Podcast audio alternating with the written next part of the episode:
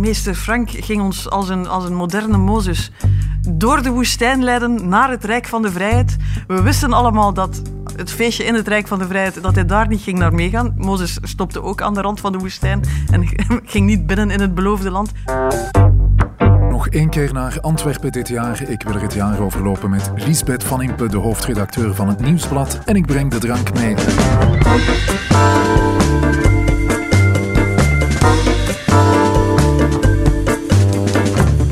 Dag Jeroen. Ik ben Jeroen Roppe. Dit is het punt van Van Impe.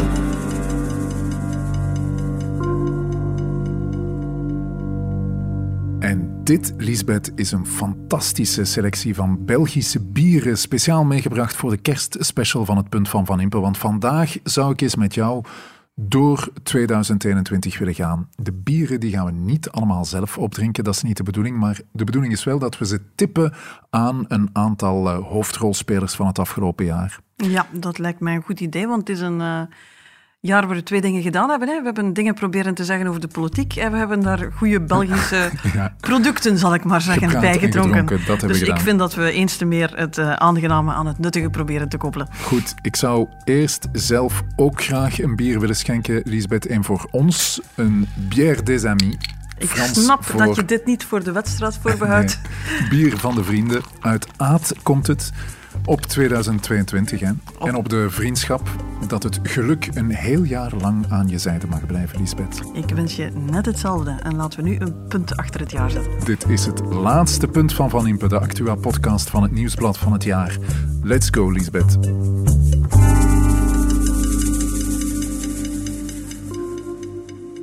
Ja, Lisbeth, wie had dat gedacht? Hè? 2021, weer een jaar met uh, alleen maar corona. Uh, het was al corona dat de klok sloeg. Ja, we hadden nu echt wel gedacht dat dat dat niet het geval zou zijn. Hè. We, we, zijn het jaar begonnen met vaccinaties. Het kon niet snel genoeg gaan. En een keer dat we allemaal gevaccineerd gingen zijn, ja, dan was de ellende voorbij. Het rijk van de vrijheid lonkte. Het is ons al vroeg in het jaar beloofd, als ik het goed heb.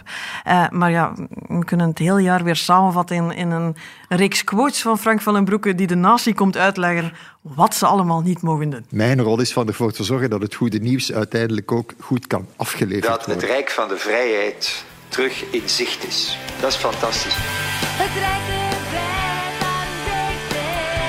We willen echt nu niet dat binnen in de huizen van de mensen er allerlei parties ontstaan. Het probleem is, het virus houdt enorm van feesten. Wij ook, hè. En dus we moeten zeggen, nee, dat gaat niet gaan. Het is het virus dat moet verliezen en de vrijheid die moet winnen. Dat wil niet zeggen dat het met kerst niet gezellig kan zijn, maar het zal in veel kleinere kring zijn. Ik zou willen dat jonge mensen in augustus op die festivalweide uit hun bol gaan. Hè? Dat zou ik willen. Maar wel in veilige omstandigheden.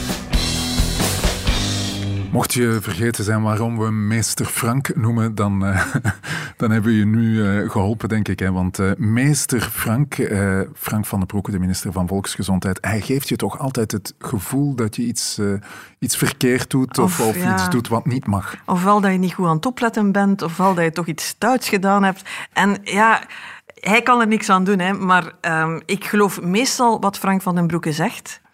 Behalve als hij begint hoe hij zelf uh, de kerstmarkt mist. Of dat hij toch zo blij is dat de cafés eens terug open gaan. En dat hij zelf ook in zijn stamcafé zal te vinden zijn. En dan, ja, je ziet hem staan. Hè, dat hij zegt van, ja, we doen dat allemaal graag. Zo is een glühwein gaan drinken.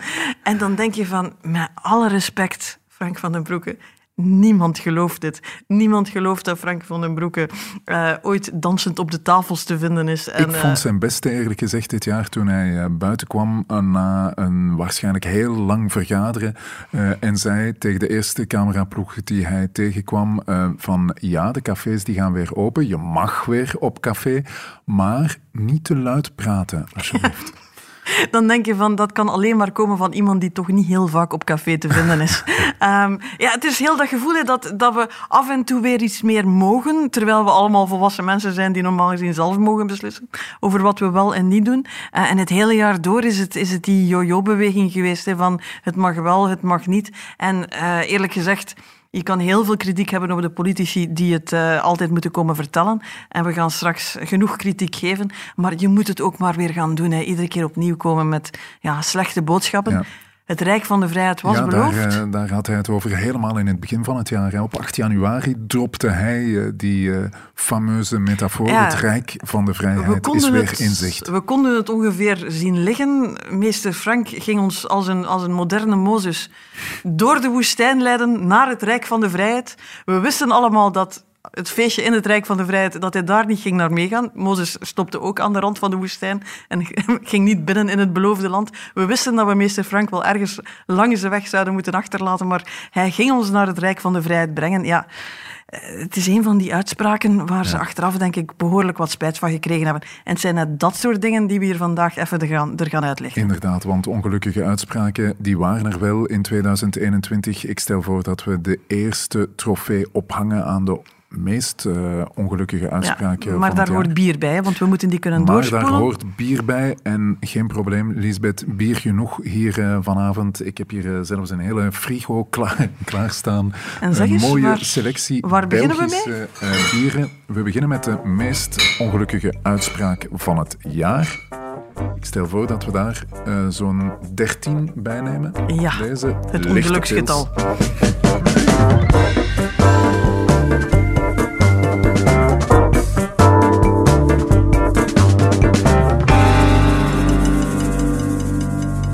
Dames en heren, het voorbije jaar is er veel gebeurd. Het was een jaar van moeilijke episodes, van zware tegenslag. Een jaar waarin we ontdekten hoe kwetsbaar we zijn en niet alles perfect liep. Maar het was ook een jaar waarin we ontdekt hebben hoe sterk we staan als we samenwerken en hoezeer we hechten aan onze vrijheid, aan onze manier van leven. Die manier van leven, die gaan we de komende maanden heroveren stap voor stap. Allemaal samen. Allemaal samen, tous ensemble. Je hoorde premier Alexander de Croo. In maart van dit jaar was dat. Uh, we gaan onze vrijheid heroveren, allemaal samen. Het is de eerste uitspraak die we gewoon moeten nomineren hè, in de ja. categorie ongelukkigste uitspraak van het jaar. Om, Om twee redenen, redenen.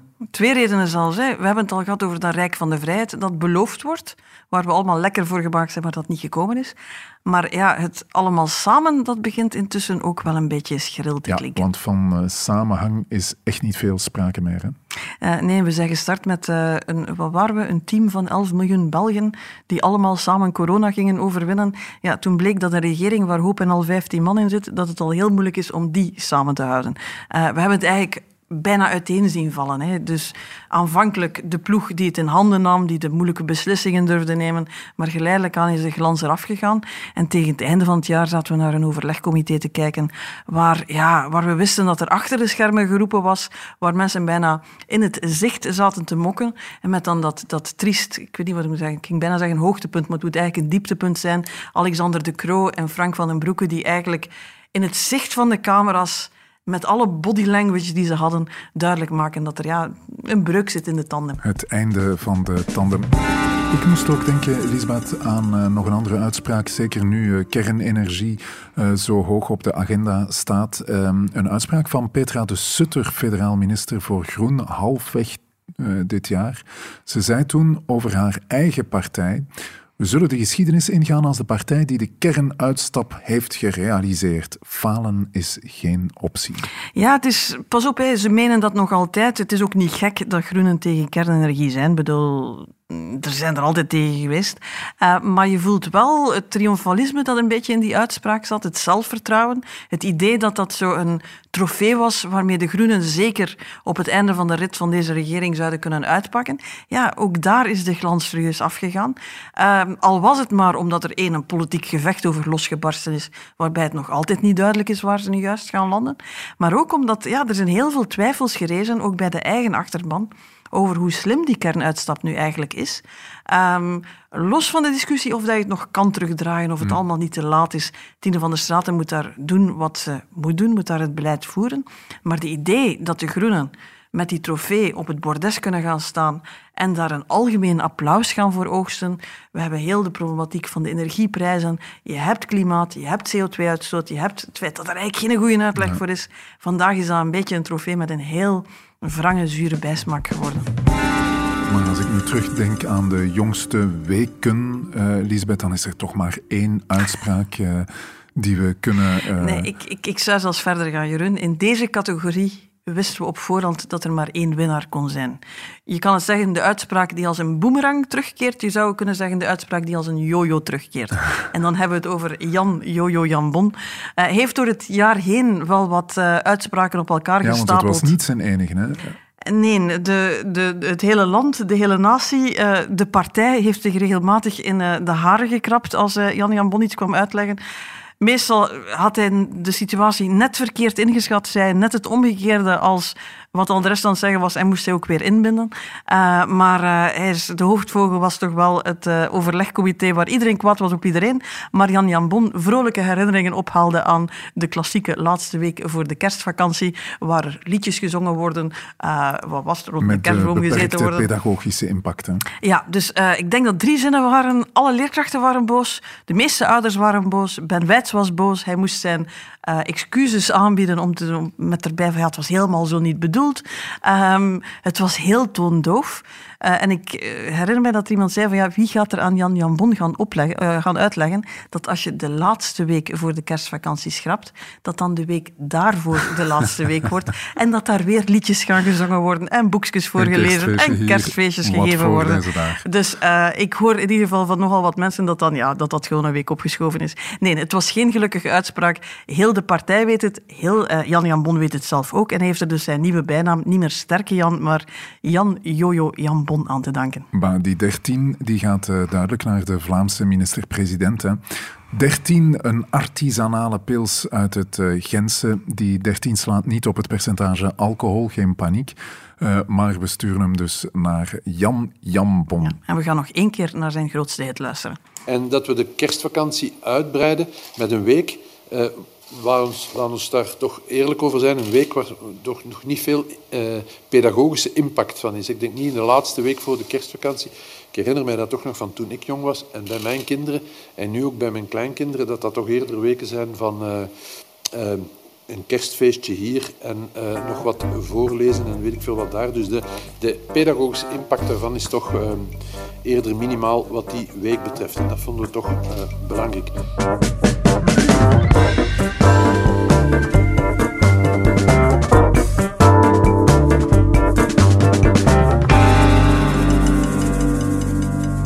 Nog eens uh, mijn selectie doorgaan, uh, Lisbeth. Uh, wat heb ik hier? Een malheur. Een malheur die moet gaan naar het pijnlijkste moment zeker hè, van het oh, afgelopen jaar. Ik mag dan toch hopen dat het een lekker bier is? Het is een uh, heel lekker bier uit Buggenhout. Een heel populair bier ook. Uh, de Malheur 8 hebben we hier.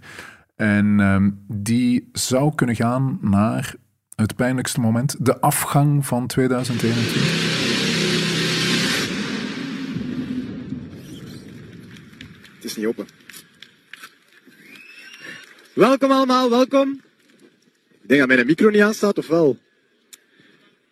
Welkom. Finally, ik zou ik zeggen, we're back, bitches! Wat is daar gebeurd? Um, Lisbeth van Impen heeft naar de podcast het vergeleken met een aflevering van de kampioenen. En het klopt eigenlijk wel. Het begon met allemaal misverstanden. Als je het ziet gebeuren, uh, dan... Het begon met allemaal misverstanden, maar zoals elke aflevering van de kampioenen kwam het dan ook wel weer goed uiteindelijk. Dus het was een, voor, ook voor mij een, een rare beleving. De voorzitter van Vooruit, Conor Rousseau, na zijn pijnlijke verschijning op de Big Shift van zijn partij. Hij kon er eh, mee lachen dat je het eh, vergeleek, Lisbeth, met een aflevering van FC de Kampioenen. Op het einde, zegt hij, komt het eh, in zo'n aflevering altijd allemaal goed. Ook met Vooruit, denk je? Wel, hij sluit het jaar in ieder geval eh, goed af in de peilingen. Het was, het was een, een moment waarmee we gelachen hebben. Uh, ik, ik, je moet het nog eens uh, voor de geest halen. Hè. Hij heeft daar de hele zaal is hij aan het klaarstomen voor een triomfantelijke in, intrede van King Connor. de muziek gaat naar een hoogtepunt, maar hij geraakt niet door het, uh, het doek dat daarop hangt. Uh, vervolgens geraakt hij er toch door, denkt hij dat zijn microfoon niet aanstaat. En net als hij denkt van, goh, ik kom er nu misschien nog mee weg, ontploft er een pijl in zijn gezicht. staat hij daar in een rookwolk die helemaal verkeerd getimed is. ja, het, het, het moest indrukwekkend zijn, maar het zag er Xavier Waterslagers uit. Maar ik moet zeggen, ik apprecieer het altijd als politici met zichzelf kunnen lachen. Als ze dan nog eens onze podcast vermelden op televisie, dan ja, denk ik niet dat hij deze categorie zal winnen. Hij is trouwens het uh, jaar afgesloten met een goede peiling. En uh, ik denk dat ze bij, de, bij Vooruit ongeveer als enige Vlaamse regeringspartij achteroverleunen en denken van, goh, met ons komt misschien toch nog alles goed. Ja, want betekent dit dat uh, Vooruit, dat de beweging die gestalte kreeg het afgelopen jaar, dat dat meer is dan een cosmetica-operatie? Het, het, draait nog heel hard op twee figuren. Hè. Aan de ene kant die geloofwaardigheid, die autoriteit van Frank van den Broeke, waar we het daar net over gehad hebben. Aan de andere kant het feit dat Conor Rousseau op een andere manier het publiek aanspreekt, populair is bij jonge gasten, zeer populair is op Instagram en daar toch een soort van vibe creëert. Uh, dat werkt. Ja, er blijven nog een pak vragen ook onbeantwoord. Hè. Waar gaat de partij inhoudelijk finaal voor komen te staan?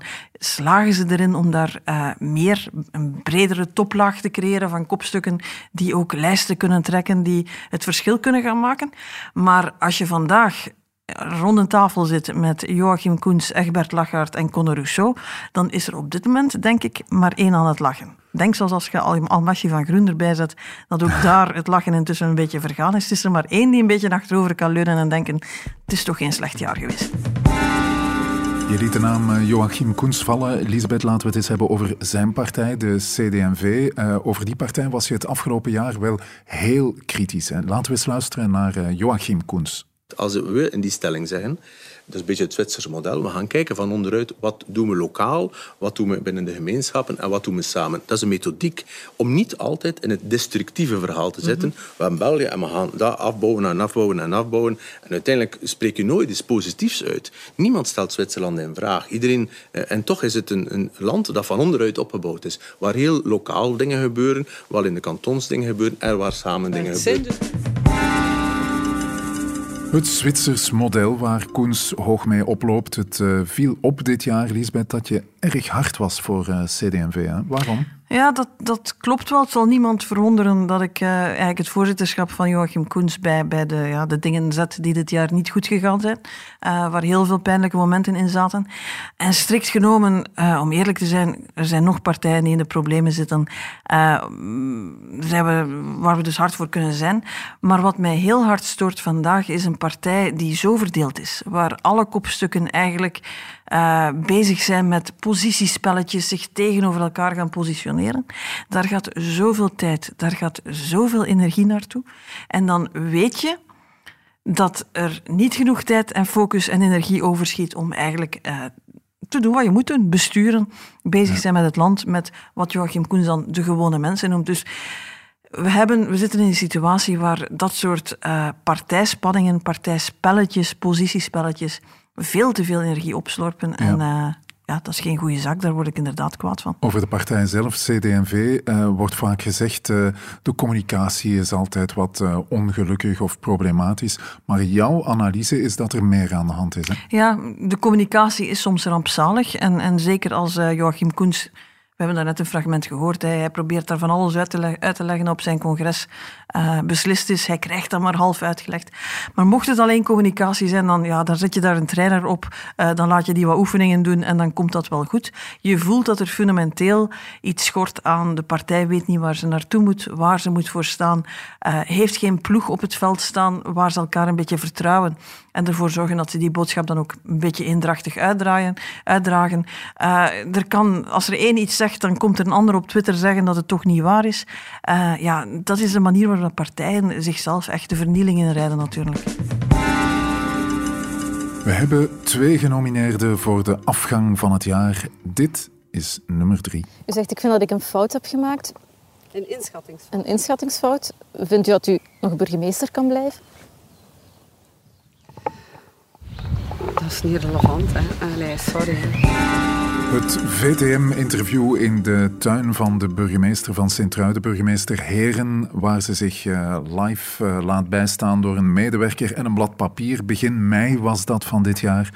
De burgemeester van Sint-Truiden verdedigde haar vroege vaccinatie en die van haar directe omgeving. Jij zei toen dat je zelden zo'n dramatisch interview hebt het gezien. Was, ja, dit staat echt in de top drie van dramatische interviews die ik ooit gezien heb. De situatie was al eigenlijk ontluisterend. Uh, je moet terug naar het begin van de vaccinatiecampagne. Op het moment dat iedereen echt zat te wachten op zijn uitnodiging. En plots lekt uit dat Veerle zichzelf uh, maar ook dertien mensen, haar kapster, haar, haar, familie, uh, heeft laten voorsteken in het vaccinatiecentrum. Ze probeert zich daar nog een beetje uit te praten met, ja, anders gingen er misschien vaccins verloren gaan, noem maar op. Eigenlijk heel weinig uh, schuldinzicht. Um, en eigenlijk is het zo verder gegaan. Ze heeft dan een stap opzij gezet, heel tijdelijk. Nu, met onder het mom van het is rust die voorgeschreven is door een huisdokter, ja, slaat echt nergens op. Ze is dan gewoon teruggekomen. En eigenlijk zitten we nog altijd te wachten naar de uitkomst van het onderzoek en de eventuele sanctie die zou ja, volgen. want voor alle duidelijkheid, uh, Veerle Heren heeft niks illegaals gedaan. Hè? Nee, dat klopt. Ook niemand vraagt dat ze ervoor naar de gevangenis gaat. Hè. Maar het is een serieuze inschattingsfout. Het is uh, vriendjespolitiek die vervolgens uh, er eigenlijk maar met moeite in slaagt om sorry te zeggen. Heel dat interview is uh, media, met, met een mediatrainer en een woordvoerder in je nek uh, blijven praten in de hoop dat je wat, wat krom is terug recht kan praten. En dat lukt niet in de politiek. Voor mij was dat een van de ontluisterendste momenten van uh, 2021. Dus gaat de malheur uit Buggenhout naar Sint-Truiden? Ik zou die naar Sint-Truiden sturen, ja.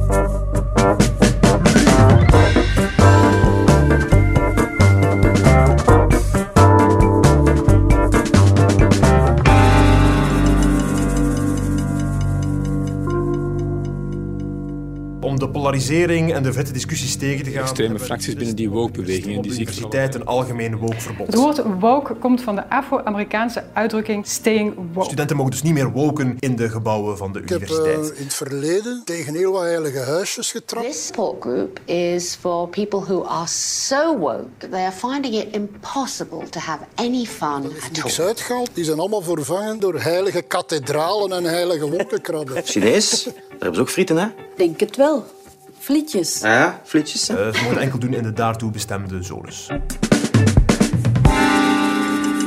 2021 was ook het jaar van de woke. Trouwens, een van de meest gegoogelde vragen dit jaar. Wat is woke? Woke, voor alle duidelijkheid, is een, een beweging die heel alert is voor alles wat met uh, racisme, uh, discriminatie en ongelijkheid heeft te maken, Elisabeth. Ja, het valt was samen met die strijd tegen al die vormen van discriminatie. Maar het is dit jaar ook absoluut het synoniem geworden voor een opeenvolging aan relletjes. Relletjes die vanuit woke vertrekken, maar evengoed ook opgepookte relletjes die vanuit anti-woke vertrekken. En soms zou je ze ervan verdenken dat ze elkaar beste vijanden slash bondgenoten zijn. Ja, in, in de Verenigde Staten uh, hebben ze elke dag een woke-rel. Wij hadden er uh, ook wel een aantal het afgelopen jaar. Um, we hebben het hier eens gehad in het punt van Van Impe over een tweet van minister Krevits over chocozoenen. Ze zei toen dat ze een discussie had over de juiste benaming van deze lekkernij. En ja, dat, mellowcakes, hè? bedoel mellowcakes, ja. inderdaad. En dat zorgde meteen voor een rel. Jouw punt toen, als ik mij goed herinner, Lisbeth, was nadenken over hoe je de dingen benoemt, is heel goed. Je kan dit een mellowcake noemen of een uh, capucin of een chocozoen, maar uh, laat het uh, N-woord achterwege. Het N-woord, dat laten we inderdaad achterwege. Maar je kreeg daar een soort van... Dus Hilde Krevits had het voor de duidelijkheid niet gebruikt.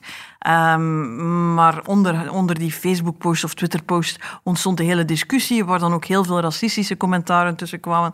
Dan vonden een aantal mensen dat dat de schuld van de minister was, dat ze die discussie eigenlijk aangewakkerd hadden. Had. En dan had je, ja, dat vond ik wel het leukste, um, de, de bakker uit Torhout, die aan de basis lag van deze hele rel, die zei van ja, wij noemen dat nonnebellen. En dat mag wel nog in Vlaanderen, gelukkig. Vanuit de wokehoek uh, overreageren ze wel heel vaak. Hè. Uh, had je dat gevoel ook toen het ging over het woord zwart rijden? Want zwart rijden, ja. het openbaar vervoer gebruiken zonder te betalen. de MIVB, het openbaar vervoer in Brussel, gaat dat woord voortaan vermijden. Is dat een goede zaak? Of is daar dat... denk ik, daar schieten we dus door. Um, Eén, ja. zwartrijden is een gigantisch probleem in Brussel. Hè. Dus ik, ik betaal altijd braaf voor de metro. Ik heb altijd een ticketje. Maar ik erger mij blauw en groen en grijs en, en zwart aan iedereen die daar uh, zo overduidelijk zonder ticket uh, op de metro stapt. Um, dus zwartrijden is het probleem veel groter dan het woord zwartrijden, waar dan connotaties aangehangen worden die ik eerlijk gezegd niet zie komen, waarvan ik denk van wie heeft dit nu bedacht? En waar je dan toch denkt van ja, hier, zit toch een, een, een, een hier zitten toch verkeerde prioriteiten achter. Oké, dat is dus uh, overdreven, uh, vind je. We hadden het ook over de identiteitskaart. Daar verdwijnt het geslacht geen M of geen V dus meer op je identiteitskaart. Wat vond je daar ook weer van, Lisbeth? Dat is dus eh, het andere kamp, dat is anti-woke. Dus er komt een aankondiging dat de indicatie man-vrouw uh, van de identiteitskaart zou verdwijnen. En dan zie je dat daar een, een, een soort van hysterische reactie op komt van uh, ik laat mij mijn gender of mijn geslacht niet afnemen. Dan denk ik, mensen, het is een letter op je identiteitskaart. Ze zitten daar te denken, moeten we het MVX maken, moeten we er iets anders mee doen? Uiteindelijk wordt er beslist omdat... Ik ben gaan kijken. Ik wist zelfs niet dat het erop stond. Ja. Dus dat is ook dat is het tegenvoeten ervan. Hè, waarbij even goed op heel kleine dingen uh, er gesprongen wordt om aan mensen de boodschap te geven: je mag niet meer zijn wie je bent. Het gaat je allemaal afgepakt worden.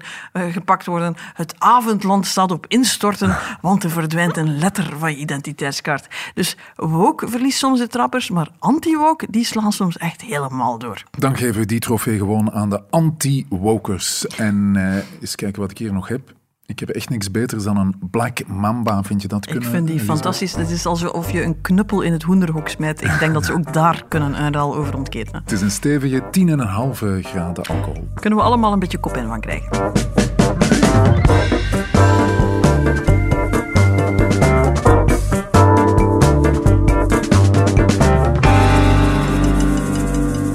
Hebben hier nog een paar trofeeën uit te reiken in het uh, punt van Van Impe. Lisbeth, het viel mij op het afgelopen jaar. Als het over schoemelen gaat, dan uh, word je heel kwaad, hè? Daar word ik heel kwaad van. En er is helaas ook dit jaar weer gefoefeld. We moeten zeggen, het was misschien goed dat we ons over iets anders dan corona konden opwinden, maar uh, deze mensen hebben ons toch ook weer bezig gehouden dit jaar. Ja, laten we beginnen bij de eerste genomineerde. De voorbije dagen is een volstrekt eenzijdig en afschuwelijk, ongenuanceerd verhaal verteld. Een trial by media, een rechtszaak of en online in een poging de massa een oordeel op te dringen, nog voor de rechter aan het woord is geweest. Een poging er enkel en alleen op gericht om mijn imago, om wie ik ben, te liquideren. En dat heeft mij oprecht geschokt. Je hoorde Sihem El Kawakibi, het Vlaams parlementslid dat heel wat subsidies binnenrijfde van lokale en regionale overheden en met een serieus deel van dat geld slordig omsprong. Hoe kijk jij terug op die hele affaire El Kawakibi, Lisbeth? De schade is daar eigenlijk nauwelijks op te meten. Hè. Ik bedoel, je hebt dat hele verhaal van de subsidies, het feit dat zij nog altijd met een ziektebriefje uh, Vlaams parlementslid is, heeft zich daar niet meer laten zien, laten horen. Uh, de partij Open VLD is daar ook nog altijd de wonden aan het likken. Maar wat je bij, bij gevoefel eigenlijk altijd hebt, is ja, die politicus zelf raakt besmeurd en, en, en, en komt in opspraak. Maar als die voor iets staat, als die geassocieerd wordt met een bepaalde strijd, met een bepaalde goede zaak, ja, dan trekt hij eigenlijk voor een stuk ook dat mee in de modder. En ja. in het geval van Siam El Kawakibi was dat echt wel pijnlijk. Want zij, ja, zij want was ze had het... een heel mooi verhaal, Ja. een heel mooi, uh, heel mooi project eigenlijk. Hè? Ja, dat ging over kansarme jongeren en dans. En, en, en die mensen, die, die jongeren uh, steunen in het leven, zelfvertrouwen geven, een bezigheid geven. het was een fantastisch mooi verhaal. Dat is natuurlijk ook de reden waarom er zoveel subsidies naartoe gesleurd zijn. je had op een bepaald moment de indruk dat ze daar in de rij stonden aan te schuiven om toch maar geld aan, aan El Kawakibi te kunnen geven. Dat is fout gelopen. Eerst leek het nog alsof er wat slordigheden waren en, en ja, de, de bonnetjes waren niet goed bijgehouden. Maar intussen weten we dat er, ja, dat daar waarschijnlijk heel wat fout gelopen is, dat daar geld verdwenen is, dat daar mogelijk zelfs aan zelfverrijking gedaan is. Um, ja, dat, dat is een ongelooflijk pijnlijke zaak waar de schade veel verder gaat dan de figuur van Kawakibi. Het was niet de enige affaire waar Vlaamse subsidies zouden misbruikt zijn. Er was ook de affaire Pukkelpop, want er loopt een onderzoek naar subsidies die Pukkelpop kreeg voor sociale doeleinden, maar subsidies die voor andere dingen zouden zijn gebruikt. Chokri Maasin, de organisator van Pukkelpop, die hebben al een tijd niet meer gehoord. De organisator van Pukkelpop zei nog in het voorjaar heel stellig dit. Ja, Chokri, mag ik nog even voor de duidelijkheid vragen? Die plus 500, waar premier De Croo over spreekt. Jullie mikken uh, wel degelijk op 66.000 pukkelpopbezoekers per dag. Want zo gaat het er normaal gezien aan toe op de wei. Ja, ja. daar gaat het over. Het gaat over volle capaciteit, 66.000 mensen per dag. Uh, maar weliswaar, voordat je binnen bent, uh, moet je uh, ofwel getest zijn ofwel gevaccineerd zijn. En op die manier willen we eigenlijk ook ervoor zorgen dus dat Pukkelpop eigenlijk ook op grote schaal verder kan. En dat dit toch de meest veilige plaats is waar je naartoe kan.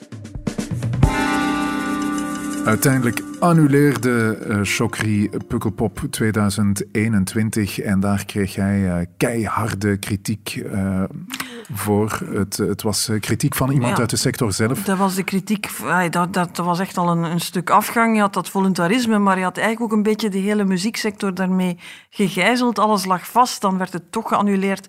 Terwijl je eigenlijk al van ver kon zien dat zo'n groot mega-evenement wel eens in de problemen zou kunnen komen. Maar goed, dat was nog maar klein bier met wat vervolgens gebeurd is. Het parket van Limburg dat een onderzoek opent uh, nadat er allerlei geruchten waren uh, uh, die online circuleerden over ja, de woorden die je niet graag hoort. Hè. Constructies, een reeks aan firma's en VZW's die daar rond Pukkelpop hangen. Geld dat aan de VZW gelinkt is, dat bedoeld is voor sociale doelen, maar waar dan blijkbaar toch een deel niet meer meteen terug te vinden is. En dan krijg je zo uitleggen als die we, hebben, die we bij uh, El Kawakibi ook gehoord hebben. Hè. Snel groeien en we zijn aan het professionaliseren. Ja. ja. dat zijn zo de woorden die je hoort vlak voor er iemand zegt van ja, het was toch eigenlijk gewoon fraude.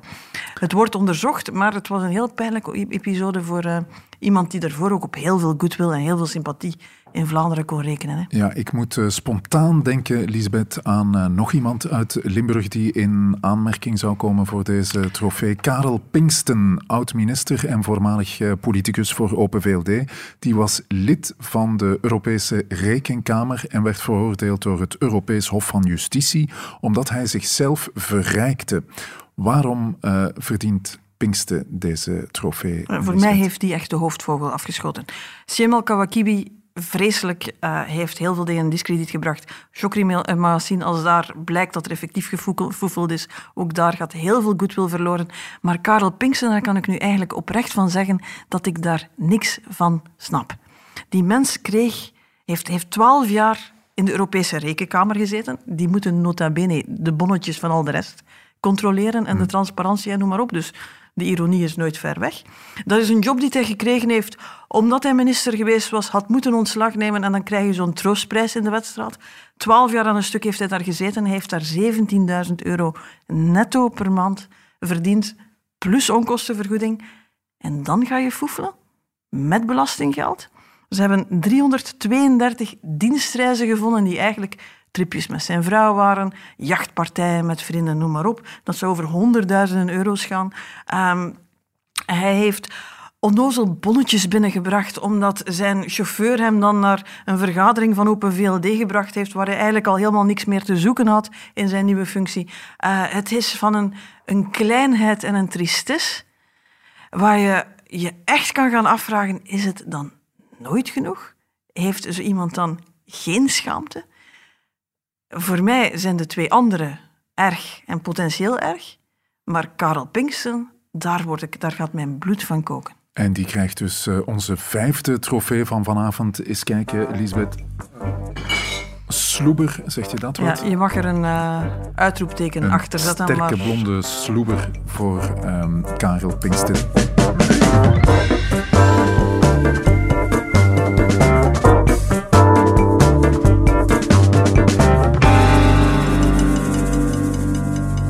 Wist niet dat we hier ook uh, alcoholvrij bier hadden liggen, uh, Lisbeth, maar blijkbaar wel. Ik heb hier een sportzot, dat is eigenlijk een uh, Brugse zot zonder alcohol. Alcoholvrij bier uh, is echt doorgebroken in 2021, Lisbeth. Um, ben jij er ook voor gevallen? Het is mij enigszins ontgaan, moet ik eerlijk zeggen. Mijn uh, wat overdreven reputatie door deze podcast getrouw, moet ik zeggen dat de doorbraak van de non-alcoholische bieren uh, mij ontgaan is. Maar heel blij dat er alternatieven zijn en dat er ook voor de mensen die het graag veilig op de weg houden als ze nog moeten rijden, keuzemogelijkheden zijn. Maar een sportzot, iets zegt mij dat we dus het omgekeerde gaan zoeken nu van de foefelaars. Ja, inderdaad. De sportzot moet uh, denk ik gaan naar iemand die uh, een sportieve prestatie geleverd heeft in 2021. Want 2021 was een geweldig sportjaar. Hè. We hebben kunnen genieten van het EK-voetbal, van de Olympische Spelen En ook van sportprestaties van onze politici. Herinner je je deze? Begin van de test.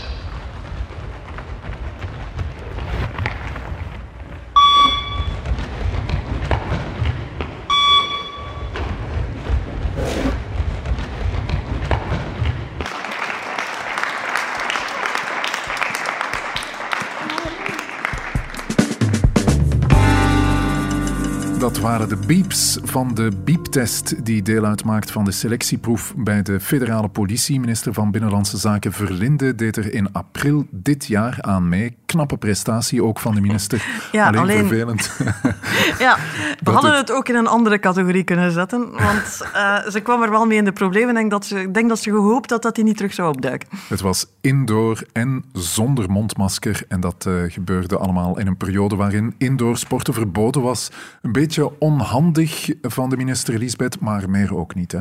Het is uiteindelijk vrij snel gaan liggen, maar ja, je voelt wel eh, op welk glad ijs de beleidsmakers staan. Hè. Je hebt ook de rellen gehad over eh, Mark Varans op Marokkaanse trouwfeesten aan het dansen, of ergens tussen de, de, de massa op het, eh, op het eh, WK wielrennen. Eh, ja, ze moeten allemaal wel heel hard op hun talent passen en ervoor zorgen dat ze zichzelf wel aan de regels houden die ze eh, voor ons allen decreteren. De bieptest komt in aanmerking voor de trofee, de, laten we hem de Olympische prestatie van het jaar eh, noemen. Of wordt het toch deze? Leo Vetus, Galom Juvenem, Mandukavit. De oude leeuw heeft de jonge haan opgegeten. Hier, take this, Boucher. Dat zal leren van me af te rijden. Bart de Wever, de voorzitter van NVA, die Georges-Louis Boucher, de voorzitter van MR, aftroeft in het programma de Container Cup. Het was niet de meest stijlvolle Bart de Wever die we kregen te zien, maar hij won wel met verf. hè? Ja, ik moet zeggen, eh, Bart de Wever heeft, eh, is, vaak op nieuws geweest natuurlijk. Nu, met zijn partij ging het ook niet altijd helemaal goed. We hebben het al over Jan-Jan Bon gehad die in de problemen kwam. Eh, die Vlaamse regering die eigenlijk voor geen meter loopt. Ehm, Bart de Wever die weer overal om, om oppositie te gaan voeren tegen die federale regering met wisselend succes, zal ik maar zeggen. Eh, en dan had je zo de indruk dat hij af en toe gewoon om eh, energie kwijt te raken en afleiding te zoeken. eh, de man heeft meer marathons gelopen dan je eigenlijk zou mogelijk, voor mogelijk houden voor iemand die, dacht ik, wat is het? Ik ben de tel kwijt, drie verschillende jobs combineert. Ehm, eh, hij heeft Sinterklaas gemist omdat hij een marathon was aan het lopen. Hij heeft hier in, in Antwerpen een halve marathon of een hele gelopen. En dus ook Boucher proberen af te troeven. En dat is nog gelukt ook. Ja. Ehm, het is het moment dat ze echt met elkaar in de clinch zijn gegaan. Ik denk alle andere dagen van het jaar hebben ze samen de federale regering gesaboteerd. Ja. Ik moet zeggen, ja, Je vertelde dit jaar, eh, Lisbeth, dat je Bart de Wever wel eens ontmoet onder vier ogen. Eh, wat voor indruk maakte de voorzitter eh, van de grootste partij van het land op jou dit jaar? Wel, ik denk dat ik zei van ja, ik ben eens bij Bart de Wever mogen langsgaan en dat was lang geleden. Want er is een tijd geweest dat Bart de Wever dat eigenlijk niet zo heel hard nodig had. Journalisten, hij kon nogal kiezen met wie hij praatte, met wie niet. En er waren op den duur minder journalisten waar hij wel nog mee praatte dan anderen. Je voelt dat is dit jaar wel gekeerd. Je voelt langs alle kanten, hij heeft ook een lang verwacht interview in de Standaard gegeven, de krant waar hij jaren niet in gestaan heeft. Hij zoekt wel weer een stuk informeel contact. Ja, dat is wat er gebeurt als je natuurlijk iets minder vaste grond onder de voeten hebt. Dan moet je plots weer al die journalisten ook de ambetant trekken. En daar reken ik mezelf graag bij gaan soigneren. Ja, verdient hij de trofee voor de Olympische prestatie van het jaar? Of wil je hem toch nog aan iemand anders geven? Nee, ik denk dat we hier eigenlijk niet rond eh, de virologen kunnen. Wat mij betre- betreft, het is geen officiële discipline op de Olympische Spelen. Maar mocht het een discipline zijn, bezorgd kijken, dan hebben onze collectieve virologen die dit jaar gewonnen. De Eh, virologen of bij uitbreiding de experts? de experts. eh, je kan Erika Vliegen niet zien. Als je vraagt van hoe gaat het met je, dan zegt ze ik ben bezorgd. Eh, Geert Mollenburg denkt altijd dat het einde der tijden gaat aanbreken. Mark Varans zegt dat we toch goed op onze tellen moeten passen. Ik denk dat Geert Meijfro denkt van ja, god, het zou toch weer moeilijk kunnen worden. Noem ze allemaal maar, maar op. Als je ze ziet, ze kijken bezorgd. Ik maak mij soms zorgen dat de frons in hun voorhoofd gaat blijven staan. Ze verdienen elk een sportzot dat ze zich maar eens goed laten gaan met dit alcoholvrije bier. Zonder alcohol, dan komen ze ook het volgende overlegcomité nog door. Ja, op naar de volgende categorie, Lisbeth.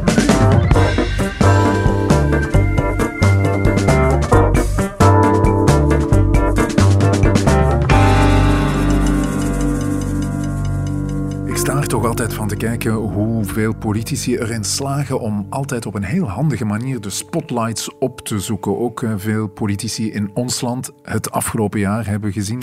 Aan wie zouden we de prijs van de spotlights kunnen geven? Dat is eigenlijk de prijs voor het betere ellebogenwerk. Hè, waar je dan denkt, ja, Ben Wijts, daar kan je, kan je tv ongeveer niet aanzetten of daar is hij, om te zeggen dat de scholen open blijven.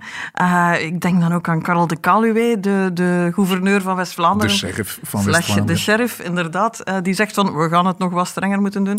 Maar voor dit jaar denk ik... Um, en ik zeg het zelfs met een enige bewondering van hoe ze het op bepaalde momenten gedaan heeft, uh, Zoaldemir. Daar viel ook niet naast te kijken, te kijken. En die heeft ook de Vlaamse regering een paar keer op haar grondvesten doen daveren. Demir, de eerste genomineerde voor de prijs van de Spotlight. Zouhal Demir, Vlaams minister van Omgeving. Ik denk dat de essentie van de zaak is de gezondheid van de inwoners. En als minister van Leefmilieu gaat het daar daarom. Bent u iets voortvarend geweest? Voorvarend na 20 jaar?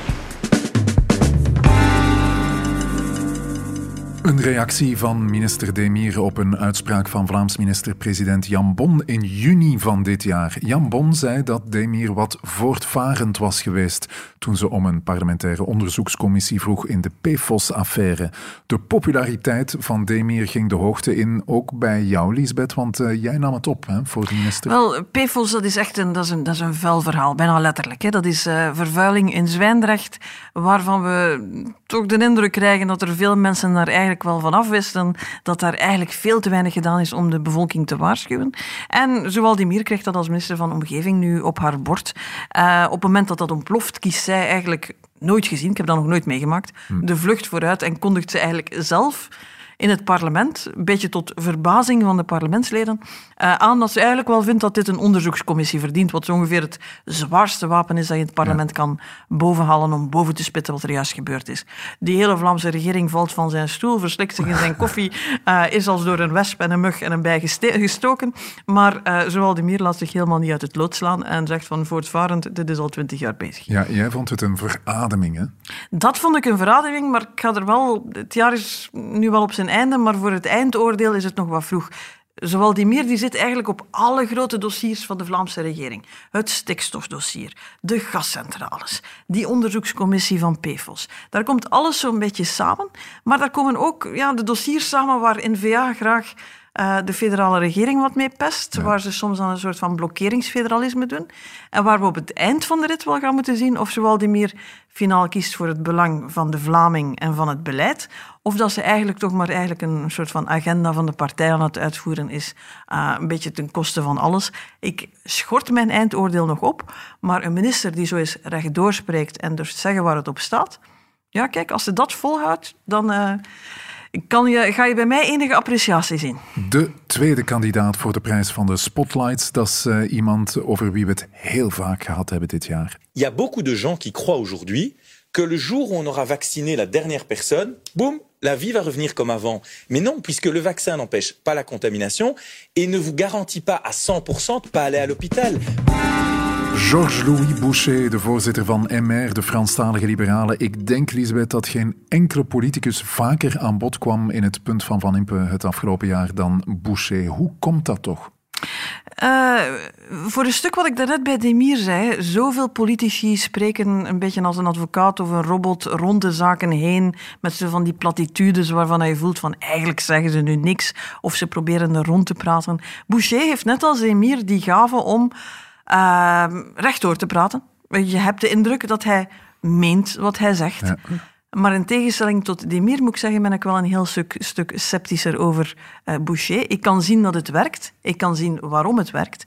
Maar waar Demir een stuk beleidsverantwoordelijkheid neemt, zie je bij Boucher dat hij zich wentelt in die rol van voorzitter. Eigenlijk commentator aan de zijlijn. De man die maar blijft skutraketten op zijn eigen premier, op zijn eigen regering afvuren, omdat hij denkt dat zijn eigen partij er beter van wordt. Er zit heel weinig constructiefs in en er zit heel veel cynisme onder. Maar je kan er niet rond. Het is een politiek talent. Het is een politiek communicatietalent.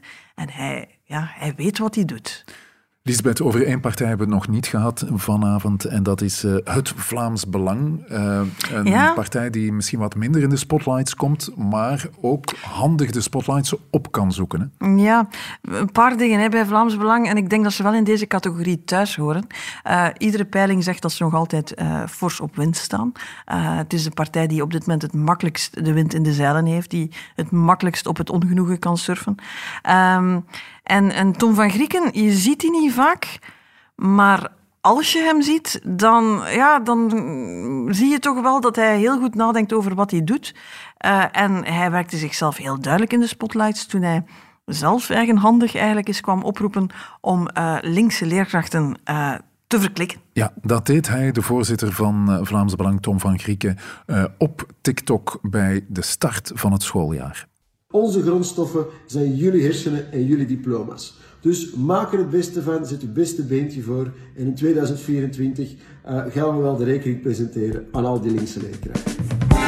Dat was eh, begin september, maar Van Grieken zocht de spotlights ook op met de bewering dat Europa dominant blank moet zijn. Ja. Eh, hoe heb jij dat allemaal geïnterpreteerd, Lisbeth? Twee dingen. Hè. Eén, je ziet, ze zitten heel hard op die sociale media. Je ziet hem heel veel, veel minder vaak op de reguliere media. Dus je weet ook, er gebeuren daar dingen onder de waterlijn. Maar ze zijn blijkbaar wel vrij efficiënt, vrij effectief. Ook een Dries van Langenhoven bijvoorbeeld is daar heel aanwezig. En aan de ene kant zie je dat Tom van Grieken altijd weer dat eh, imago ophangt van zo de, dan toch de half-ideale schoonzoon, propere jongen, eh, geen ranzige racist. Maar als je dan naar die momenten kijkt die ons bijgebleven zijn, zijn dat toch wel momenten waar hij zijn partij en zichzelf heel hard in, in, het, in het nieuws zet. Toch altijd weer die belofte inhoudt dat dat nieuwe Vlaamse Belang heel hard op dat oude Vlaams blok eh, lijkt.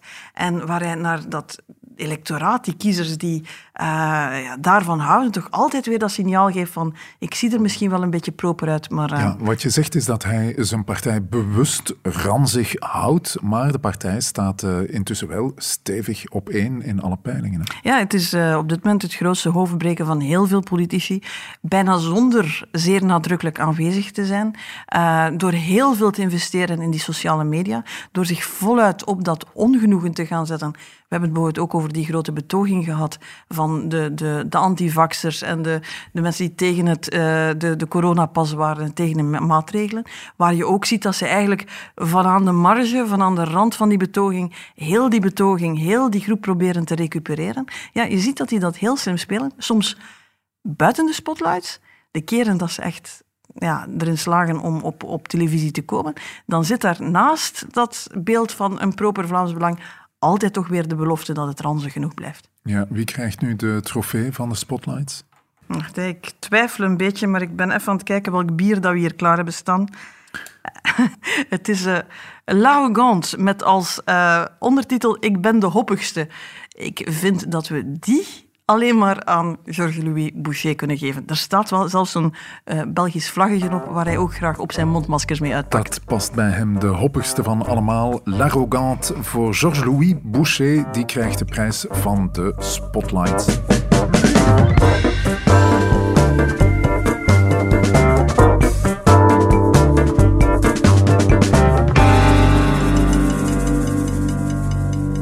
Bier genoeg, dat is eh, geen probleem vanavond. Eh, keuze genoeg, keuze te over. Ik zie hier iets, ehm, de Don't Panic. Lisbeth. dan, ja, Dat zou wel eens niet slecht kunnen zijn. Hè? Dat zou niet slecht kunnen zijn. Dat doet mij nu wel denken aan nog een, iets wat we onvermeld gelaten hebben in ons jaaroverzicht. En wat misschien toch wel een wat, misschien een wat cynische, eervolle vermelding verdient. Zijnde de, de aanpak van de overstromingen in Wallonië. We hebben daarop zitten kijken hè, van de zomer. De overstromingen deze zomer, eh, vooral dan in de provincie Luik, eh, een eh, ongelooflijk ongezien drama. Hè? ongezien drama. Gelukkig heel veel solidariteit vanuit de burgers. Maar tot op de dag van vandaag kan je daar reportages gaan maken waarbij de, de meest dwingende vraag die altijd terugkeert is ja, hoe komt het dat wij niet beter geholpen worden, dat de overheid ons voor een stuk in de steek laat.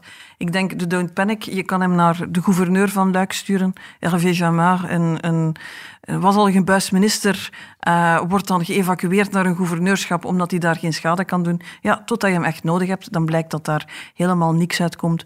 Ja, uh, wat deed hij verkeerd, uh, Jamard? Uh, hij was afwezig. Er werd veel te laat om hulp geroepen. Uh, er werd zeer slecht gecoördineerd. Alle dingen die dan cruciaal zijn. Maar goed, je moet niet alleen naar hem kijken. Hij kijkt ook naar heel die Waalse regering. Ik heb het een beetje het Katrina-moment voor Elio Di Rupo genoemd. Het gevoel dat hij daar de controle kwijt was. Dat hij daar niet aan het stuur stond.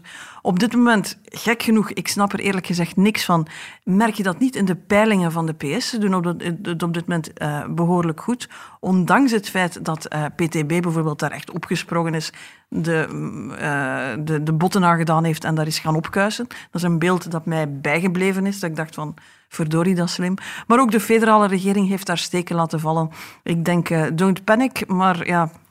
Ze, zouden, hadden misschien beter wat meer gedaan om, om de omvang de diepte van die ramp goed te beseffen en dat echt aan te pakken. Want eigenlijk is het onverantwoord wat daar eigenlijk aan onze achterdeur gebeurd is. Ja, Lisbeth, ik zou toch nog uh, willen eindigen met een uh, positieve noot. Misschien ja. uh, moeten we als laatste bier iets kiezen dat de avond wat positiever maakt, Wel, want anders ga ik depressief we naar zijn, huis. We zijn begonnen met Bière des Amis en eerlijk gezegd, als je mij nu vraagt wat wens ik politici voor 22 toe, dan zou het eigenlijk ja, met een bière des amis in de hand zijn als ze volgend jaar um, een poging ondernemen, hopelijk succesvol, om gewoon weer wat beter samen te werken. Ja, politiek is verschillende standpunten en debat en clash en, en, en, en botsende belangen en hopen dat je zo de hele bevolking vertegenwoordigt. Maar finaal moet je wel weten samen te werken, moet ja. je de problemen weten aan te pakken. Een constructieve noot richting 2022, een bière des amis. Uh, aan welke wel, duo's denk kan je wel wel? wat duo's, uh, een bière des amis, allez, dat is, dat is zo'n grote fles, hè. je kan die goed delen. Uh, dus je moet samen gaan zitten om ze leeg te drinken. Um, ik zou er Boucher Magnet ergens op neutraal terrein laten afspreken. Af, de afspreken. twee voorzitters, de ene van PS, de andere van MR, die, uh, zoals Magnet zei, in een normaal land nooit samen in een regering zouden zitten. Ja, maar oké, okay, laten we dan zeggen, het is geen normaal land. Ze zitten samen in een regering. Misschien moeten ze dan eens samen beslissen om te stoppen om die regering altijd maar stokken in die wielen te steken. Ja. Maar goed, je kan evengoed een fles sturen naar De Wever en De Kroo. Dat zijn dan eigenlijk de zwaargewichten op Vlaams vlak. Um, ja, de voorzitter van de NVA, Bart de Wever, die zei heel lelijke dingen dit jaar over uh, premier De Croo. Ja, daar, daar is iets gebroken. Dat is al gebroken, dat is al kapot sinds uh, de, de, de regeringsformatie. Um, ik denk dat de Wever De Croo al van alle mogelijke dingen beschuldigd heeft. Hij vindt die onbetrouwbaar, hij vertrouwt die voor niks. Um, die twee spreken niet met elkaar, maar ja... Op dit moment zitten we daar in een soort van vechtfederalisme. Uh, Bart Wever vuurt zijn troepen vanuit de Vlaamse regering aan. Dat botst dan met dat federaal niveau. Ja, te midden van een pandemie, te midden van de ellende waar we maar niet uit geraken, uh, zou er toch een betere manier moeten zijn om aan politiek te doen. Ja, we kunnen nog uh, één Bière des Amis kwijtraken. voor welk duo is dat? Kunnen we, dan, kunnen we anders dan die naar CD&V sturen? Um, en tegen Joachim Koens en Sami Medi zeggen van ga misschien eens samen zitten en spreek eens over dat voorzitterschap, de toekomst van de partij. De fles is net groot genoeg dat als ze er nog een derde willen bijhalen om uit te vechten wie voorzitter mag worden, dat ze nog net allemaal een glaasje kunnen uitschenken. Ja, dus, want die twee die stonden tegenover elkaar bij de voorzittersverkiezingen. Ze zeggen uh, dat ze een goede band hebben, uh, maar jij gelooft dat niet, hè? Nee, ik geloof dat niet. Um, de strijd is daar open en gesloten tegelijk. Hij wordt onder de waterlijn gevoerd. Iets zegt mij dat dat bijzonder lang gaat duren en dat dat al die tijd ervoor gaat zorgen dat CD&V toch een partij die ervaring heeft met besturen, die in die twee regeringen zit, die eigenlijk een factor van stabiliteit zou moeten zijn, van, van duidelijkheid, van rust. Ja, maar, maar iedereen is er bezig met elkaar eigenlijk uh, van het podium te duwen. Dus als ze een... terug willen naar de rustige vastheid van Herman van Rompuy, laat het dan met een bière des amis zijn. Een bière des amis en alles is opgelost. Hartelijk dank, Elisabeth, voor nu de ben je superleuke... Iets te optimistisch, denk ik. Maar goed, vanuit het principe van deze podcast, het kan maar helpen. Ik wou je nog bedanken voor de superleuke, de verhelderende en de puntige ontmoetingen van het afgelopen jaar, Elisabeth. Ik keer terug naar Brussel en zoek je opnieuw op donderdag 13 januari. Dankjewel aan iedereen om het afgelopen jaar te luisteren en uh, geniet van het eindejaar. Ja, ik zou denken, ik hoop dat mensen ook wat tips uh, onthouden hebben voor uh, eventueel de feesten om het af en toe Belgisch te houden. En ik zie jou graag terugkomen na nieuwjaar. ik ben blij dat we er even tussenuit gaan. Even vakantie. Ik denk dat iedereen in het hele land daar ongeveer aan toe is. Um, dus ik kan ook alleen maar de luisteraars een gelukkig nieuwjaar, een zalig kerstfeest en vanaf 13 januari weer nieuwe punten toewensen.